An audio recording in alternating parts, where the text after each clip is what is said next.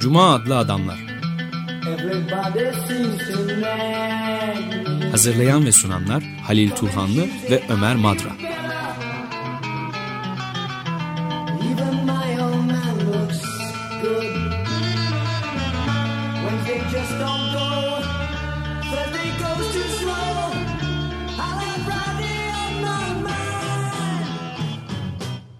Desteği için Açık Radyo dinleyicisi Melis Çalhan'a teşekkür ederiz. Merhaba Halil, hoş geldin. Teşekkürler. Bugün e, hukuk antropolojisine giriş e, başlıklı bir kitaptan yola çıkarak e, hukuk, ilkel toplumlarda hukuk var mı ya da bizim anladığımız anlamda hukuk yok belki ama kendilerince bir hukuk düzenleri var daha doğrusu onu tartışalım diyorum. O kitap bir ders kitabı gibi görünüyor ama değil aslında bazı can e, yakıcı sorunları da ortaya atıyor. Ama bizim zaten konuşmamız o kitapla sınırlı kalmayacak. E, Simon Robertson e, kitabın girişinde teşekkür ettiği Laura Nader'ın düşünceleri var mesela. Hukuk antropolojisi konusunda Manchester okulu vardır. Çok etkili Evet, bir okul. evet. Max Gluckman'ın Afrika toplumları üzerinde yapmış olduğu araştırmalardan da söz edeceğiz ve dediğim gibi e, hakikat komisyonlarında kökenleri nereye dayandığını biraz belki de ona da, da şey yapacağız. Hukuk antropolojisi de başlı başına son derece ilginç ve önemli bir kavram. Yani çok sık e, duyduğumuz bir kavram değil ama asıl tabii ki hukukun da önemli bir antropolojik kökeni var yani. Tabii e, aslında iki büyük disiplinin hukukun ve antropolojinin Evet. birleşmesinden meydana gelmiş ama bağımsız bir disiplin hukuk antropolojisi. Şimdi ilkel toplumlara bizim e, anlayışımızla bakarsak daha doğrusu bizim ön yargılarımızla bakarsak onları hukuk öncesi toplum olduğunu düşünüyoruz. Niye? Çünkü hukuk normatifdir. E, hukukun bir anlaşmazlık e, tarafsız bir hakimin yargıcın önüne götürüldüğünde karar verilse dahi o kararın yerine getirilmesi bazı yaptığı kolluk kuvvetlerini, hapishaneyi ve benzer e, kurumların ve düzenlemeleri, örgütlenmeleri gerektirir. Oysa ilkel toplumlarda inceleyenler, e, antropologlar, hukuk antropolojisi üzerine düşünenler e, görüyorlar ki böyle bu tür kurumlar yok. Çünkü merkezi olarak örgütlenmiş bir devlet yok. Yani e, hukukun e, hukuk düzeni evet bağımsız, yargı bağımsızdır ama yargı kararlarının özellikle cezai nitelikteki hükümlerin yerine getirilmesi için kolluk kuvvetlerinin kullanılması gerekir. Bunlar da e, devlete bağlıdır, İçişleri Bakanlığı'na bağlıdır. Hatta savcı da hükümet yürütme adına görev gö- yapar. Bu, toplumlarda e, böyle bir merkezi örgütlenme yok. Dolayısıyla bu tip e, kurumlar da yok. Ama gel gelelim bir hukuk var. Çünkü taraflar anlaşmazlıkları bir üçüncü kişinin önüne getiriyorlar. Bu hakim, hakem değil.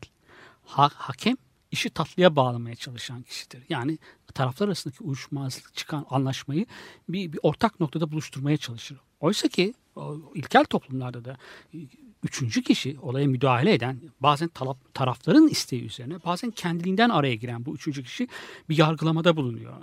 Yani sen haksızsın, sen haklısın diye mutlaka iki tarafından birini mem- memnun etmek gibi bir kaygısı yok. Dolayısıyla tıpkı bizim bildiğimiz yargıç gibi e, hareket ediyor ve bir hüküm çıkıyor. Ama ilginç olan bu yaptırım e, yaptırımı sağlayacak e, ya da zorlayacak icra organlarının olmamasına karşın e, tarafların bu çıkan hükümden e, sonuçtan e, hoşnut olmaları ve ona bağlı, e, bağlı kalmaları, onlara uymaları.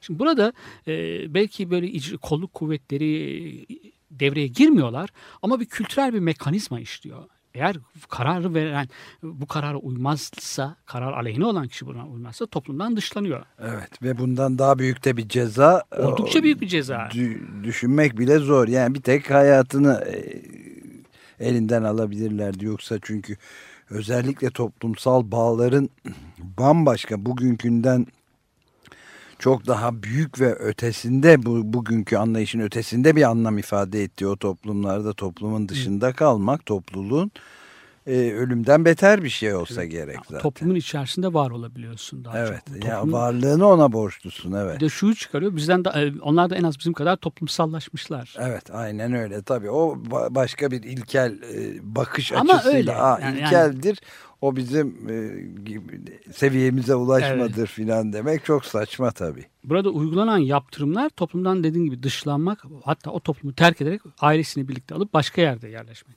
E, Mesela örnekler var. Malinowski'nin verdiği örneklere dayanarak şey yapıyorlar. Ee, balık avlamaya e, sandallarını almamak gibi bir şey. Tek başına avlanması çok mümkün değil. Ağ atması bir şeyin o Evet. zamanki tekniğe göre. Ee, bu aç kalması demek. Ya da balığı alıp balık avlayıp e, onu topraktan çıkan ürünlerle, sebzelerle, yetiştirilen sebzelerle e, değiş tokuş ediyorsun. Bu değiş tokuş Evet. mekanizmasının sürecinin içerisine girmiyorsun.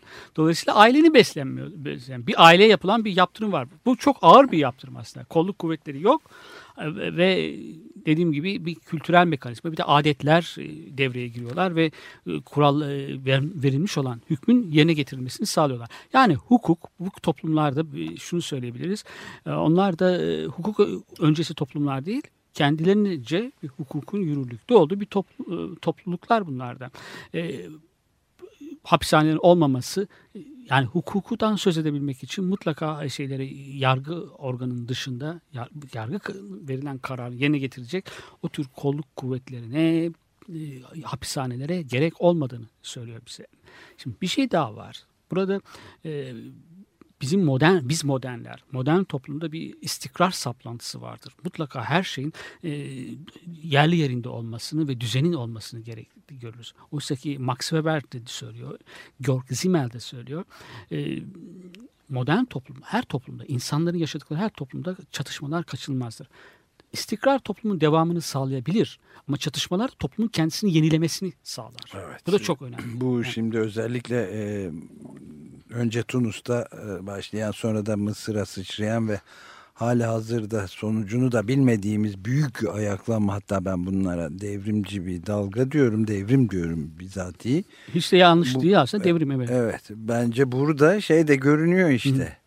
Tabii tabii. Ee, istik mesela Amerika Birleşik Devletleri ve Batı bir bütün olarak Avrupa ülkeleri filan da işte ya istikrar ya kaos ikilemini e, işte Müslü Mübarek ya da Zeynel Abidin bin Ali gibi diktatörlerin uzun yıllar süren e, vahşi zalim diktatörlerin hırsızlık e, şeylerinin temel kleptokrasilerin temel öne sürdükleri şey olan ya biz ya istikrarsızlık yani kaos şeyine Batı da maalesef çanak Evet, tutuyor. evet. Çünkü sevgili sevdikleri diktatörler onların çıkarlarına uyduğu sürece ve böylece hala bu kaç üçüncü haftasına girmişti bu konuşmayı yaptığımız bu kaydı yaptığımız sırada Mısır'daki devrim dalgası hala e, istikrar aman istikrar diyor Avrupa Birliği'nden filan böyle yatıştırıcı şeyler geçiş düzenli bir geçiş olsun Hı. kaos olmasın diye bunu da ancak kim sağlar kolluk kuvvetleri vesaire gibi yani işkenceci muhaberatın başını koydular.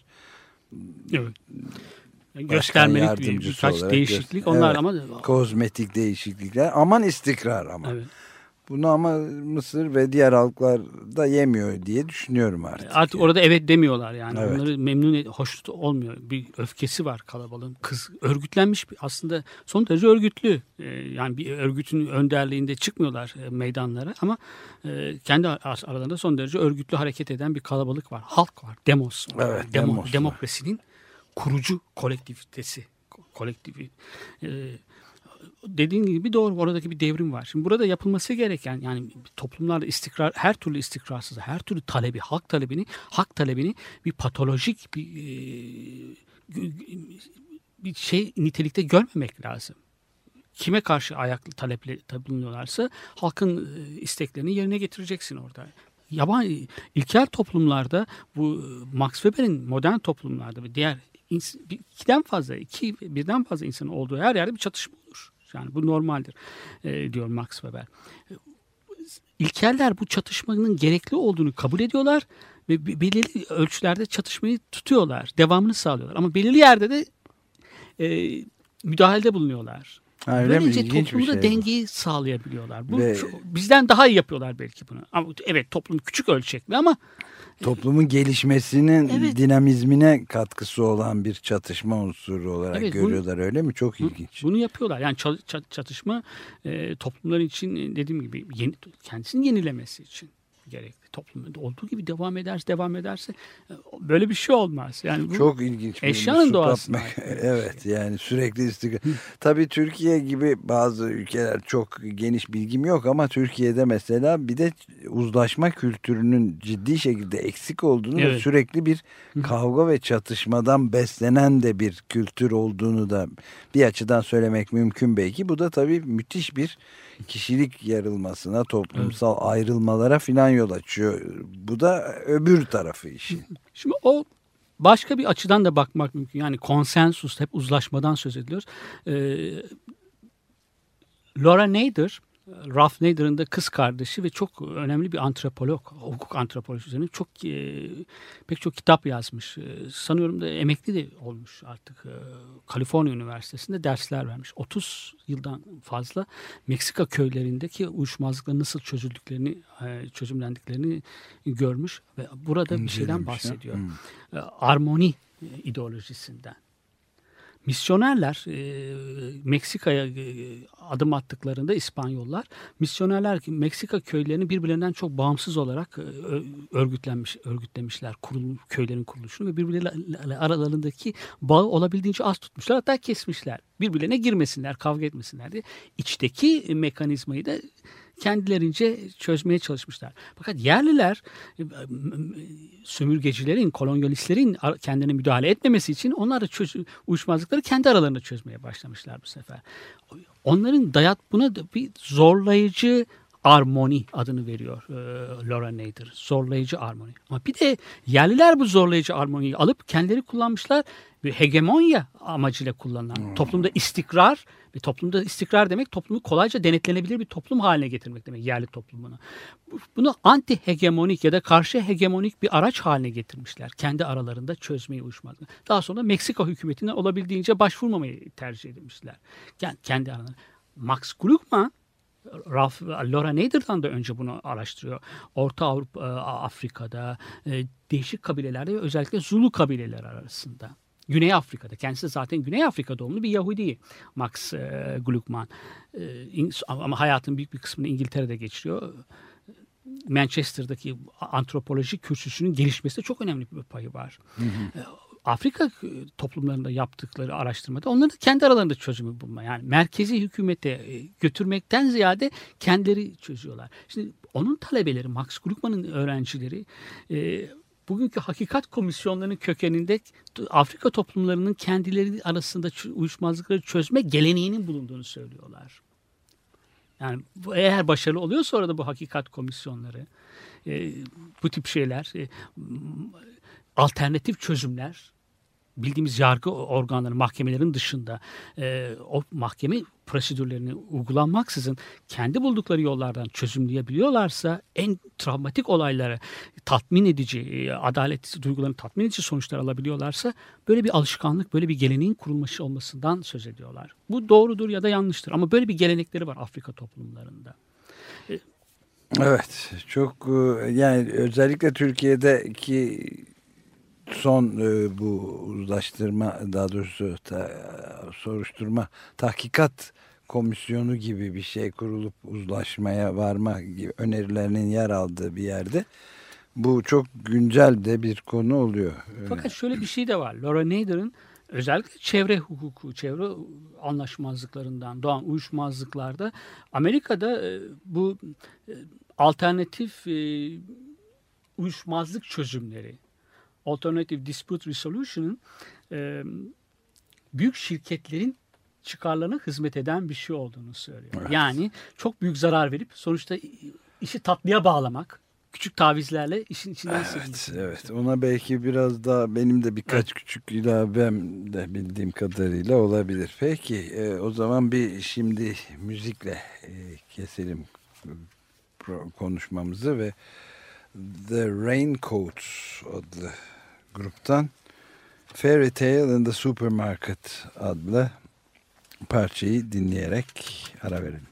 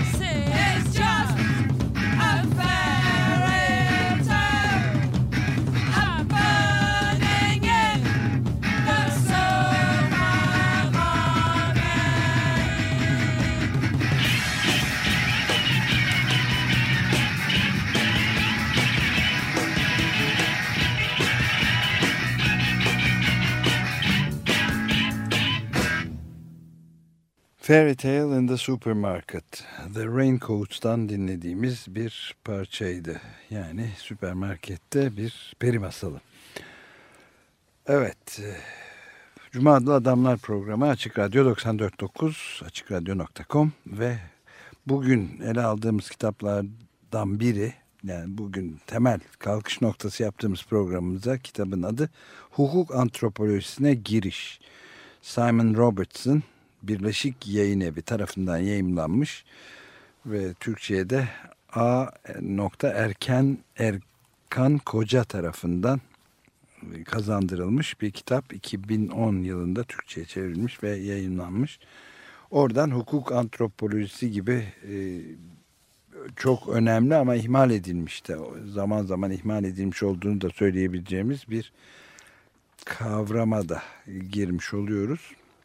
Ve özellikle de uzlaşma mekanizmaları toplumdaki hukuki ve diğer uzlaşma, uzlaştırma mekanizmalarının Türkiye'de özellikle tartışıldığı bir dönemde de önemli bir güncelliği olduğu da söylenebilir. İlla güncellikte arayacak olursak eğer. Ve buradan bir şey sonuç daha çıkıyor. Modern hukukta daima bir cebir unsuru var. Yani bizler e, bir hukuk düzeninden söz edebilmek için tam anlamıyla bir hukuk düzeninden söz edebilmek için bir cebir e, boyutunun e, ona ek, mutlaka eklenmiş olmasını gerekli görüyoruz. Bunu içermeyen bir hukuk e, düzenini tam olarak hukuk düzenini saymıyoruz kendimizinkiyle kıyaslayarak. E, bu o e, toplumları, o ilkel toplumları dediğimiz tırnak içerisinde ilkel toplumları hukuk öncesi toplum olarak e, tanımlıyoruz. Oysa kendilerince bir hukuk düzenleri var. Hatta söylediğimiz gibi ya da Simon Robertson, Laura Nader'ın çalışmaları, Max Gluckman'ın e, Afrika toplumlarında yapmış oldukları çalışmalara dayanarak bizim de söylediğimiz gibi e, verilen kararlara hakim olarak, e, yargıç olarak görev yapan kişinin bir kabile büyüğü olabilir. E, Her bir birisi olabilir orada. E, onun vermiş olduğu kararlara uyuluyor. Evet toplumdan dışlama mekanizmaları var. Bunlar yaptırımlar var. Ama bir de şöyle de bakmak lazım. İnsanların verilen kararlar e, adalet duygusunu tatmin etmiş olduğu için de uyuyor olabilirler insanlar. Yani o ilkel toplum. Evet, tabii. Kararları adil buldukları için Elbette. uyuyorlar. O bir- Aksi takdirde uy- uygulamayı yani belki birkaç kısa dönem için geçerli olabilir ama uzun vade, orta ve uzun vadede uygulamayı sağlamak Evet. imkansız olurdu adalet duygusuna. inanmasalar ya hiçbir toplumda gerek Öyle. ilkel dediğimiz gerekse de son derece karmaşıklaşmış modern hatta postmodern toplumlar Evet. içinde aynı şey geçerli herhalde değil mi? Evet. Ee, şimdi hukuk antropolojisinin kurucu metni 1861'de sanıyorum. Evet 61'de e, Sir Henry e, Mayne'in yazmış olduğu e, Ancient Law, kadim hukuk, eski hukuk kitabı. Eski Bu hukuk, evet. bir avukat, e, İngiliz avukatı ve biz kolonyalistin bakış açısıyla ilkel toplumları e, incelemiş. Fakat ilkel toplumları incelerken e, yani tek e, yönlü bir çizgiyle bakmış. Tek yönlü çizgi ne demek istediğimi şöyle açıklayayım. E, Batılı toplumların e, hukuk evrimini esas alarak onlara uyup uymadıklarını kontrol etmiş. Uymuyorlarsa şey değil. Fakat ilginç saptamaları da var aslında Sir Henry Sumner Mayne'in. E, Mesela bir kavram ortaya atıyor. Yargı e, aristok e, yargı oligarşisinden söz ediyor. İlginçti şu to, bugün bizim hukukumuza yaklaşan bir benzeyen bir hukuk ancak toplumlar toprağa e, yerleştikten sonra çıkıyor. Yani kendini belirli bir toprakla parçasıyla özdeşleştiren bir toplumda daha katı bir hukuk düzeni var. Bizimkine daha benzeyen bir hukuk düzeni var. Bu ideal bir hukuk düzeni değil ama bizimkine e, Sir Henry e, Mayne onu daha gelişmiş bir hukuk diyor. Ama eleştirel bir bakışta var. Onda hakkını yememek lazım. Yargı oligarşisinin ortaya çıktığını söylüyor. Yani hukuku ben bilirim, kuralları ben uygularım diyen Sen e, bana tabi olacaksın evet, diyor yani. evet. Boyun eğdiriyor öyle mi? kan bağına bağlı bu topluluklarda aynı zamanda e, ailenin, kabilenin en yaşlı kişilerinin birer hukuk uzmanı oldukları olarak ortaya çıktıklarını zamanla ve hukuk otoritesi saydıklarını kendilerini e, söylüyor. Buna yargı oligarşisi deniyor. Ama bir şey bir ikinci bir e, saptı. Bizde de, modern toplumlarda da var yargı oligarşisi. Yani Hakimler, yargıçların e, denetim kurdukları e, kuvvetli güç e, odağı haline geldikleri to, bir toplum aslında modern toplumda. Onların da onların da denetlenmesi gerekir. Yargıçları da denetleyecek mekanizmaları bulmazsanız demokrasiler ama böyle demokrasi hep denetim mekanizmalarını e, Zaten geliştiren bir mesele şey. de o denetim mekanizmalarını kurmak ve kuruldu Evet. bozulanları yeniden kurmaya çalışmakla geçmiş bütün demokrasi Evet. Mücadeleleri tarihi bundan ibaret diye de bakılabilir. Ama e, özellikle bu yargı oligarşisi gibi yargı erkindeki yozlaşma e, şey eğilimleri işte böyle Bir- ahbap çavuş ilişkileri. Aristokrasinin yargıyı e, ele geçirmesi daha doğrusu. E, bu tabii Türkiye'de de özellikle pek çok böyle tayin edici dediğimiz birkaç dava bu özellikle Şubat ayında çok karşımızdaydı işte Hrant Dink, Pınar Selek, e, Hüseyin Edemir davalarında da çok net olarak karşımıza çıkan bir yargıda problem oldu. iyice açığa çıktı yani. Bizde çok belirgin başka toplumlarda da var aslında. Evet. Yani Amerika'da da var e, yargı oligarşisi. Bir şey daha hukukun evriminde batıda örnek alıyor ama doğru bir saptaması var bence. Doğruluk payı var. Hukukun e, statüden sözleşmeye doğru gittiğini söylüyor. Önce insanlar statü sahipleri ler toplumdaki öyle tanımlıyorlar kendini. Ama hukuku e, meydana getiren zaman zaman insanların bir araya getirerek serbest iradeleriyle yapmış oldukları sözleşmeler. Anayasada bir sözleşme aslında. Bir, bir temel bir sözleşme. Bu hukukun evriminin böyle gittiğini söylüyor.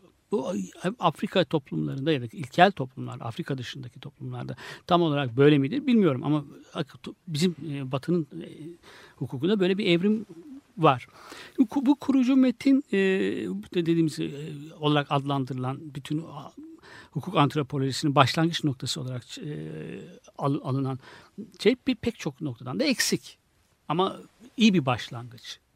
Daha çok hukuk antropolojisine da genelde antropoloji üzerine yazanlar e, genellikle alana gidip çalışma yapan, orada doğrudan birinci elden gözlem yapan insanlar değiller. Mesela Sir James Fraser'ın altın dalı tamamen misyon, devam, çok büyük bir yapıttır. Çok e, zihin açıcı pek çok şey bilgiyi içerir ama büyük çoğunluğu neredeyse tamamı o ciltlerin, o güzelim ciltlerin tamamı misyonerlerin anlattıklarına dayanarak yazılmıştır. Evet şey öyle değil tabii. Claude Lévi-Strauss gibi. Onlar, onlar işte evet yani onlar antropoloji, arkeo, arkeoloji bunlar biraz e, ırkçılığa yatkı, ırkçı amaçlarla, ırksal üstünlüğü meşrulaştırmaya yarayacak disiplinler. Ve öyle de kullanılmış. Evet, evet. Yani bazı antropoloji de böyle. Aynen öyle. Margaret Mead'i filan da tabii gidip yerinde derinlemesine bakıp görerek bizzat tutarak eliyle onların yiyeceklerini evet. o insanların paylaşarak filan ancak öyle daha Margaret Mead çok ilginç bir kadın ee, ama antropoloji üzerinde bir şeyler okurken Soğuk Savaş döneminde an, bayağı onun da teorilerinin kullanıldığına dair bir yazı okudum. Öyle mi? Evet yani, ama önemli. Çok önemli. Yani oradaki Samoa'da yapmış olduğu gençler evet. araştırmalar var. Önemli. Ama asıl e, antropoloji ırkçı bir bilim olmaktan çıkaranlar e, sanıyorum yani onu kesin eski okul bir ayakları eski de geçmişte bağlı olmakla bu Manchester okulu. Manchester evet. İngiltere'de. Max Gluckman'ın e, şey e, aslında onun da çıkış noktası biraz öyle çok da radikal bir şeyci değil. E, bakış açısı olan bir Alman antropolog değil. Rudolf von e, Genep'tir. Hmm. Ama onun teorilerini geliştirmiş. Yani uy, uyuşmaz Afrika toplumlarının ayaklarına kadar giderek kendisi zaten Afrikalı, e, Afrika doğumlu. E, orada araştırmış ve çok da değerli öğrenciler yetiştirmiş. Yani o, hukuk eğitimiyle başlayıp daha sonra Malinowski'nin e, Evans Pritchard'ın o yapısal analizlerinden etkilenerek antropoloji ile hukuku birleştiren, birisini bu iki disiplini bir arada öğrenmeye çalışan, birleştiren, onlardan bağımsız bir bilim olarak hukuk antropolojisini duran Manchester Okulu'nda gittiğinde zaten antropolojisi kürsüsü yeni açılmış. Orasını geliştiren kişi ve pek çok da değer mesela bunlardan bir değerli öğrenciler yetiştiren birisi. Victor Turner 1970'lerin ortasında İsrail'de ölüyor. Ya, İsrail'e yerleşiyor. Ama İsrail'de hukuk antropolojisi öğretir dersleri verirken öğrencilerine Arap komünitelerini, Arap topluluklarının e, yaşayış biçimlerini, hukuklarını empatik bir e, şekilde empati kurarak anlamaları gerektiğini söylüyor onlara. İki toplumun e, kardeşçe yani bu bir disiplinin iki toplum arasında kardeşlik bağı kurmada da araç olarak kullanılabileceğini, o böyle bir işlev görebileceğini söylüyor. Aslında burada Evet. küçük bir parantez açabilir miyim? Yani çok önemli bir e, yan e, noktaya işaret ettim bana göre.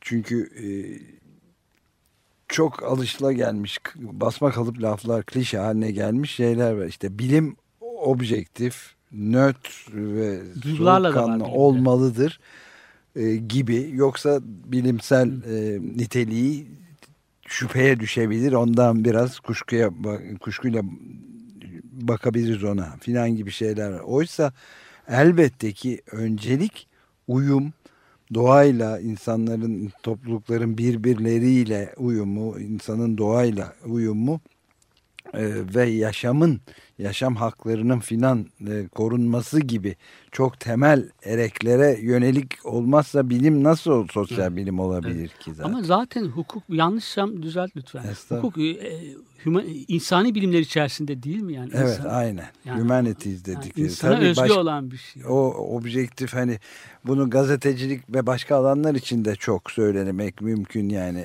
objektif eş- iki tarafın görüşlerine eşit yer veren adil yayıncılık işte adil hukuk filan E ama öyle o sterilite içine koyduğunuz zaman asıl gerçek bütün eşit temelde yatan eşitsizlik ve şiddet ilişkisi gözden kaçıyor. Evet. O zaman belki akademik anlamda akademik anlamda Evet. bilim kalıyor ama ortalıkta e, gerçek özü kalmıyor işin tabii. Evet. Yani hukuk e, sadece uyuşmazlıkları çözme tekniği değil. Aynen öyle. Onu kastediyorum Yani, işte. Ya- Önümdeki Steril bir evet. teknik şeye indirgedin mi ge- bir iş bitti. yasa e, kitapları çok genelleştirici bir şey. Hep her evet e, anlıyorum ama seni fakat bunu uygulamak zorundayım Dayım, dediği evet. anda zaten o çok e, adalet orada gerçekleşmiyor. Evet, kuvvet ilişkileri giriyor o zaman. Kim güçlüyse onun gücü yetmiş oluyor. Hukukta o kuvvetin Evet. emrine vermiş oluyor kendini. Satmış oluyor bir Evet. anlamda yani. Lorane herkesin daha doğrusu e, ilerici, progresif düşüncelerin hukukla bağdaştığını, daha doğrusu hukukun toplum düzenini korumak, var olan düzeni korumak yerine toplumu geliştirecek, dinamik bir e, toplumun dinamiğini yakalayabilecek ve bunu daha öteye, ileriye taşıyabilecek bir disiplin olduğunu bir e, söyleyen hukukçular var. Laronator da bunlardan bir tanesi.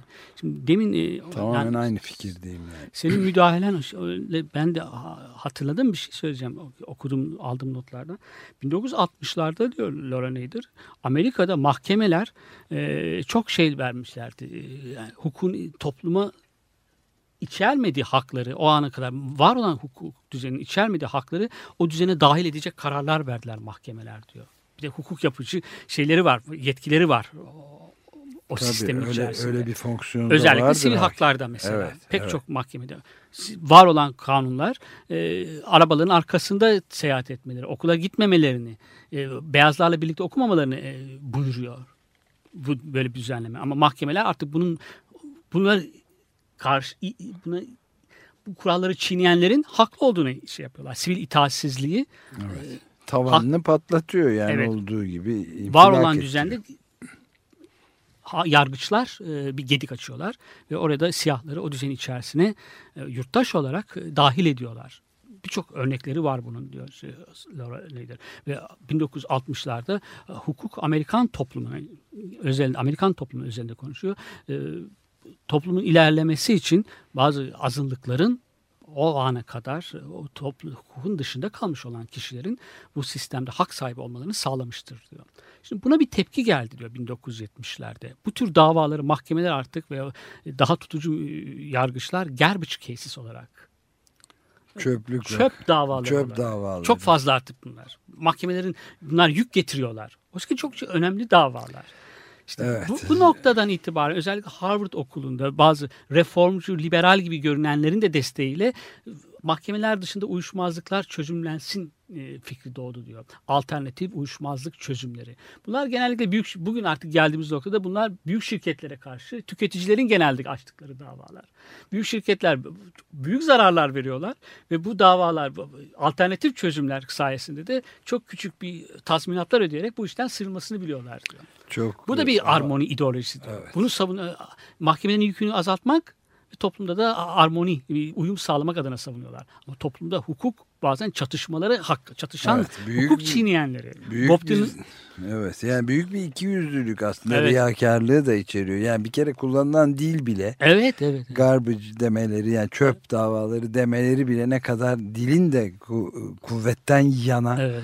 Ve bir çeşit e, hadi çok ileri gitmek pahasına da olsa söyleyeyim şiddeti dahi Evet evet. içeren bir Dilinde var bir araç şey. hale Evet, geliyor. doğru. Yani e, ve o zaman da tabii şirket zaten bütün e, dünyanın gidişatıyla ilgili olarak e, yanılmıyorsam Chomsky bir yerde söylüyordu. Yani bir avuç Amerikan hukukçusu e, bir gerçek kişi gibi şirketlere kişilik verdikleri anda çöktü bütün sistem diyor. Yani onlar da, da dava edebiliyorlar. Gerçek insanlar gibi kendi haklarını korumak için dava edebilir hale geldikten sonra şirketler tüzel kişilik kazanıp o denge toplumdaki adalet dengesi ve hukuki denge tamamen e, bir tarafa kaydı. Yani modern kapitalizmin Evet. en temel özelliklerinden biri oldu yani. Doğru. Ama bir soru daha geliyor burada. Yani Laura Nader var olan mahkemeler o yerleşik hukuk düzeni içerisinde var olan yürürlükteki hukuk düzeni pozitif hukuk düzeni içerisinde halledilsin de demiyor. Çünkü o da hukuk düzeni de pek değişmeye muhtaç bir hukuk düzeni. Evet. Yani o da çok şey. Evet aynen öyle. Burada uluslararası İtalyan hukukçuyla yapmış oldukları çalışmalar var. Ee, yani kolonyalizm döneminden kalmış olan uluslararası ilişkilerde hukuk düzenini yürürlükte aşağı yukarı diyor. Neoliberal kapita, e, evrede de yapılan düzenlemeler aşağı yukarı öyle. Yani sadece iç hukukta değil, uluslararası hukukta da, uluslararası ilişkilerde hegemonik bir hukuk sistemi var. İkinci Dünya Savaşı'ndan sonra yeni kurulan devletlerin e, korumak amacıyla e, kurulan birçok kuruluşlar bu işlevlerini, bu misyonlarını, görevlerini yerine getirmediler. Onların. Çok önemli bir nokta. Belki buradan da biraz daha devam edebiliriz ama istersen bir nefeslenelim müzik dinleyerek. The Au Pairs grubundan We're So Cool adlı şarkıyı dinliyoruz. I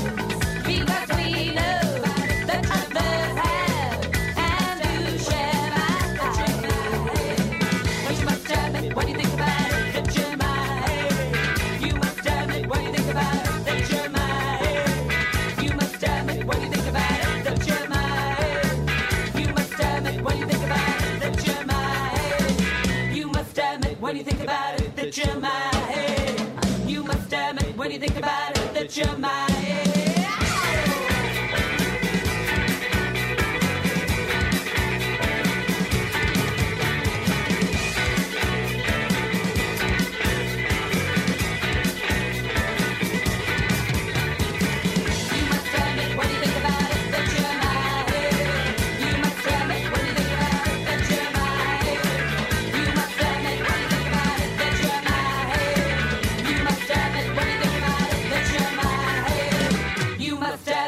think about it that you're mine. You must admit when you think about it that you're Evet. We're so cool. The Opers'den dinlediğimiz bir parçayla devam ettik programımıza. Programımız Cuma Adlı Adamlar. Halil Turhanlı ile bendeniz Ömer Madra. Bugün, bugünkü programda hukuk antropolojisine giriş adlı Simon Roberts imzalı bir kitaptan kalkarak bu kitabın içerdiği konuları yani toplumların ilkel dediğimiz topluluklara kadar vararak e, nasıl sorunlarını hukuki yönden ya da uzlaşma yönünde çözdükleri nasıl mekanizmalar ürettiklerini ve adalet duygusu ayrıca biraz da içeride çatışmayı da içerir mi gibi konuları e, ele aldığımız bir program yapıyoruz. Birleşik Yayın Evi'nden çıkmış bu kitap. Hukuk antropolojisine giriş çevirmeni Erkan Koca, A. Erkan Koca ve 2010 yılında çevrilmiş ve yayınlanmış. İlkel toplumlarda uyuşmazlıkların çözül, nasıl çözümlendiğini araştırırken Max Gluckman bir şey dikkatini çekiyor. çekiyor. Ritüelleri e, uyuşmazlıkları çözmede kullanıyorlar. Daha doğrusu uyuşmazlıklar bir ritüel içerisinde e, çözümleniyor. Bir sahneleme var. Sahneye koyma uyuşmazlığı. Taraflar geliyorlar. Ama e, bugünkü hukukta sahneleme var. Pek çok ritüel niteliğinde aslında.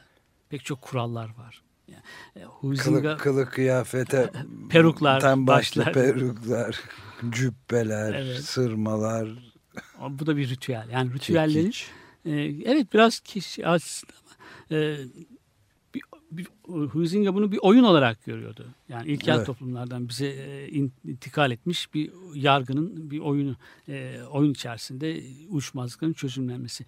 Afrika'da toplumlarında da böyle günümüzde de ritüelin be- belki kuralları belki görünümü değişmiş ama bir ritüel özelliği var hukukun. Yani Evet. sanığın içe alınması, alındıktan sonra sanığın yargı savunma avukatlarının başka yere oturtulması, yerlerin belli olması, yargıçlar gel- geldiğinde ayağa kalkış, e, eskiden bir daktilo vardı o da dahi ayağa kalkardı böyle. Evet. E, kimlik e, tespiti hepsi yemin ettirilmesi tanıkların bunlar ritüel bir kuralları şey yapan bir de bunlar dakt şeyde katipte yazardı bunları. İçeri geldi, sanık, tanık alındı. Hepsini yazardı bunlar.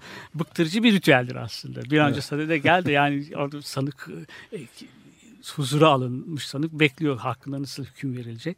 Evet, benim bu bu konudaki en acayip diyebileceğim hatıram da anım da e, 27 Mayıs e, mahkemelerinin yargılanmasında hala unutamadığım o sözde sanıklar e, getirildiler bağlı olmayarak yerlerini aldılar Evet. derdi Salim Başoğlu. Evet, evet. O zamanki 27 Mayıs e, kanguru mahkemelerinin diyelim Evet. onlara e, Evet. öyle bir o ritüel vardı. Sanki onları söyleyerek çok hukukiymiş, adil bir mahkemeymiş gibi e, Doğru, Adnan. Menderes ve o hükümetin yargılandığı dönemi hatırladım şimdi ritüel deyince.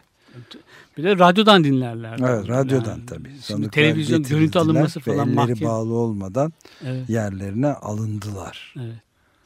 Ee, insanların hatırlamak istemedikleri e, şey, şeyler, e, olaylar bir daha da tekerrür etmesin dediğin olaylar. Evet, Ama aynen öyle. Ben bir şey daha söyleyeyim. Çok ilgi, olayın dışına çıkmak istemiyorum. Mesela 27 Mayıs özel- uzun süre bayram olarak e, Evet, kutlandı. evet.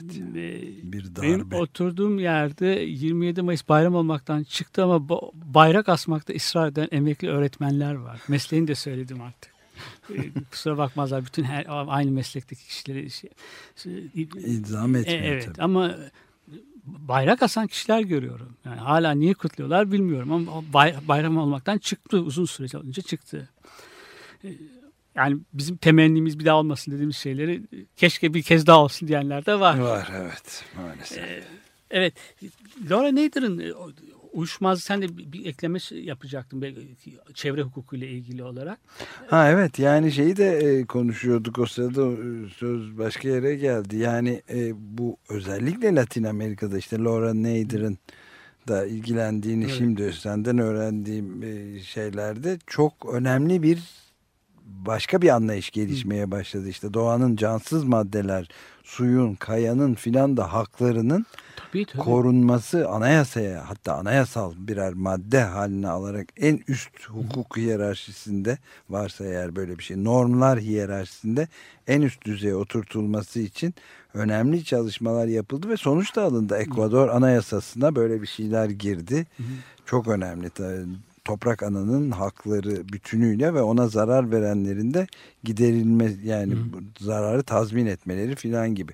Oysa mesela en çok çekenlerde işte sen söyledin e, Chevron gibi dev petrol şirketlerinin mahvedip bütün ülkeyi hakikaten yağmur ormanlarını tarumar edip petrol atıklarıyla filan yaşanamaz hale getirip saka- sakatladıklarından sonra da küçük bir tazminatla halledebilmesi için ve orada bir takım yerli avukatların büyük bir kahramanlıkla mücadele edip dev şirkete karşı sonuna kadar götür yıllar ve yıllar süren 10 yıllar süren davaları olduğunu da biliyoruz yani herhalde Neydir de bunlarla çok e, Evet, ilgileniyor evet. olmalı. Evet. Ee, Şimdi e, uyuşmazlıkların aslında e, olan mahkemeler dışında alternatif yollardan çözümlenmesine bütün bütüne karşı çıkılacak bir şey değil. Çünkü o mahkemeler de çok e, eğer bu değişiklikler olmadı, olmadığı müddetçe ki hala da İş değiştirilmesi gerekiyor, evet. gerekiyor düzeninin. E, çok onlardan da, adil kararlar e, çıkmıyor. Yani zarar gören, çevreyi koruyan, o doğada daha yakın yaşayan yerli halkları koruyan kararlar çıkmıyor. Çünkü şirketler e, hukukun üzerinde etkili olabiliyorlar. Daha fazla etkili olabiliyorlar. Tabii büyük bir lobi. Fakat e, mahkemeler de- de- mesela 1960'larda toplumun dinamiğini yakalayan ve e, pek çok hakları e, hukuk düzeni içerisinde mahkeme kararlarıyla dahil ediliyor ya da o dü- yönde ilerletecek e, haklarından o ana kadar yoksun olan insanları da hukuk düzenine dahil edecek e, yasaların çıkarılması yönünde etkili oluyorlar, katkıda bulunuyorlar mahkemeler verdikleri kararlarla. Bütünüyle yani e, alternatif çözümlere karşı değil Laura Nader. Öyle de olmaması gerekiyor. E, Zaten başlangıçta alternatif çözümleri isteyenler o garbage case isteyenler değil, aydınlanmış kapitalistler. Yani hukuk düzeninde e, işçiyle, emekle, e, sermaye arasında çok her an bir çelişki olursa her iki tarafında benim de bundan zarar görürüm diyen, emeğin de hakkını bir ölçüde de vermeye çalışan aydınlanmış kapitalistler dedik. Evet, Onlar onları da hiç katiyen e, çok katı radikal şey bir sekter bir tavırla onları da yokmuş gibi düşünmememiz böyle bir gerek. reformcu yönleri, reformcu Var bir tabii. düzen, bir kesim var. Evet. Onlar da bu e, alternatif çözümlerin gerçek kurumlaşması için uğraşıyorlar. Ama ge- geldiğimiz noktada diyor, baktığım kararları incelediğinde Laura Nader, maalesef e, bundan zararlı olan halklar, e, doğa e, ve büyük şirketler büyük zararlar vererek işin içinden sıyrılmasını biliyorlar. Yani çok büyük uyuşmazlıkları, kesin, keskin uyuşmazlıkları sonuçta tatlıya bağlamaya çalışan, şirketler lehine tatlıya bağlamaya Evet. çalışan e, kurumlar haline geldiklerini söylüyor. Bunun, bunun da başını e, ha- bazı liberaller hala savunuyorlar diyor ama bilmeden e, savunuyorlar. Yani iyi niyetli olmalarına rağmen büyük şirketlerin çıkarlarını savunmuş oluyorlar sonuçta diyor Laura Nader. Evet. Çok e, çok çok önemli bir mesele bu ve e, yani şirketlerin bu dengesiz ortamın e, hukuk ve adalet aleyhine çok ağır bir şey olduğunu e, söyleyebiliriz. Peki bir The Au Pairs'e tekrar devam edelim Au Pairs grubuyla. ve Love Song Aşk- Şarkısı adlı parçalarıyla bir kez daha beraber olalım.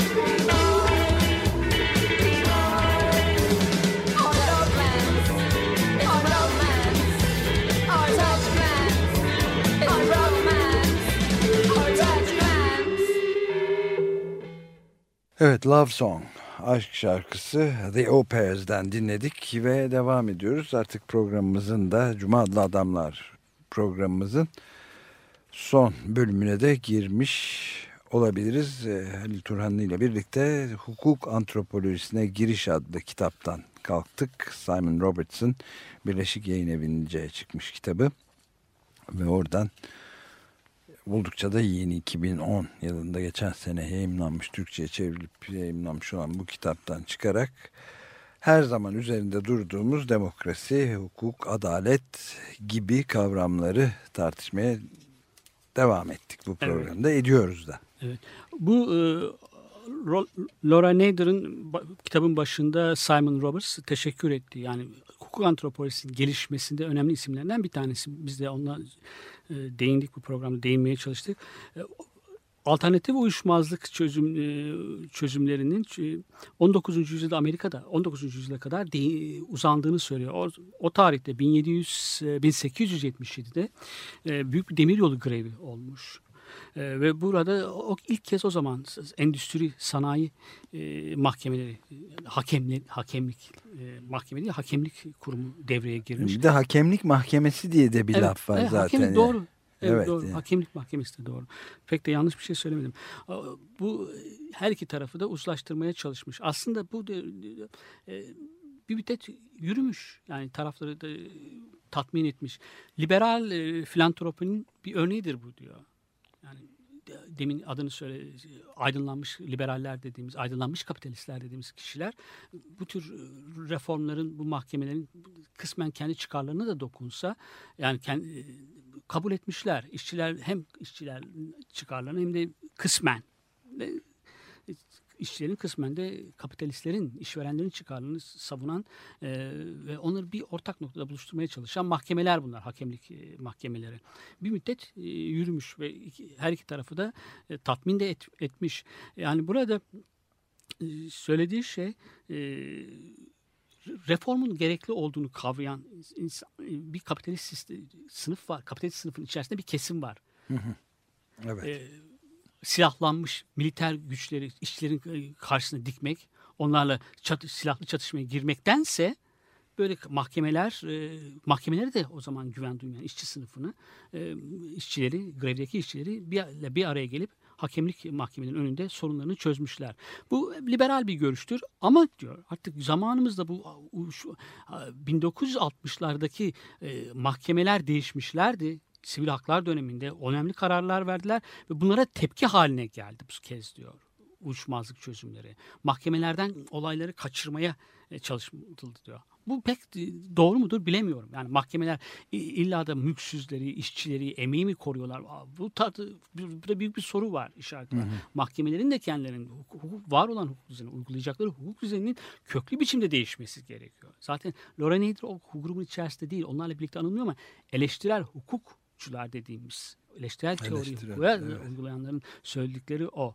Yani hukuk öyle bir hukuk düzeni olmalı ki e, hukuk statükoyu koruyan bir hukuk düzeni değil. Statükoyu olduğu gibi koruyan, devam ettiren bir hukuk düzeni değil. Toplumu ileriye Tam götüren, tersine değiştirecek, ilerletecek bir düzenin mülksüzlerin, e, çerçevesi olması. siyahların, bütün hepsinin haklarını koruyan, onları düzene, e, hukuk düzeni içerisinde hak sahibi kılan, kılacak kadar devamlı genişlemesi gerekiyor. Ama tam da bu noktada ben de bir ufak ilavede daha bulunayım. Bu- Bugün iyice gevezeliğim Rica de ederim. tuttu. Ee, yani geçen yıl çok tarihi ve çok kötü bir karar çıktı Amerika Birleşik Devletleri'de yüksek mahkemesinde ve şirketlerin Evet, evet, evet. mesela Yani on- siyasi Hı hı. sistemi etkilemedeki bu siyasi partilere büyük yardımlar yapma e, ve lobi faaliyetlerini tamamen Evet, hiçbir şekilde kısıtlamaya tabi tutmayacak serbest bırakacak bir karara imza attı. 5'e 4'lük Evet. yani 9 kişilik yüksek mahkeme. Bu bence çok ağır ve Evet. berbat bir şey. Bunun değiştirilmesinin Yani şart yani. Evet. iki tane de haftan birine yüzde yüz iyidir. Bu onun yerini alsın diyemiyorsun. Yani e, mahkemelerde çok dediğin gibi işte bu verdiğin örnek çok e, en keskin, en uç örneklerden bir tanesi hakikaten. Yani Önemli bir örnek. açıkça dev şirketleri politikada tamamen elini Var olan- serbest bıraktı. Amerika'nın halini görüyoruz giderek yani. Tabii hukuk düzeni hegemonik toplumdaki hegemonik ilişkileri yeniden üreten bir sistem, kurallar bütünü. Yani öyle olmaması lazım. Evet. Öyle onun da değişmesi lazım. Yani alternatif e, çöz, uyuşmazlık çözümleri şirketlerin işine geliyor da diğer mahkemeler ha, mülksüzleri mi koruyorlar? Bu da bir yanlış bir şey. Yani yüzde yüz öyle değil, tavır almak e, yanlış. Evet. Yani çok eleştirel bakmak lazım meseleye. Şey, O eleştirel perspektifi hiç yitirmeden bakmak lazım. Evet. Ee, Sanıyorum buralarda Evet. bitiriyoruz artık. Çok e, bence e, benim açımdan en azından gayet e, aydınlatıcı oldu. E, Hukuk antropolojisi üzerinde konuştuk. Simon Roberts ve Laura Nader gibi hukukçuların Max Gluckman ve antropologların da ayrıca Manchester Okulu'nun adları geçti. Ve bu programı da bu şekilde tamamlamış oluyoruz. Hepinize günaydın. Desteği için Açık Radyo dinleyicisi Melis Çalhan'a teşekkür ederiz. Monday morning feels so bad. Cuma adlı adamlar. Hazırlayan ve sunanlar Halil Turhanlı ve Ömer Madra.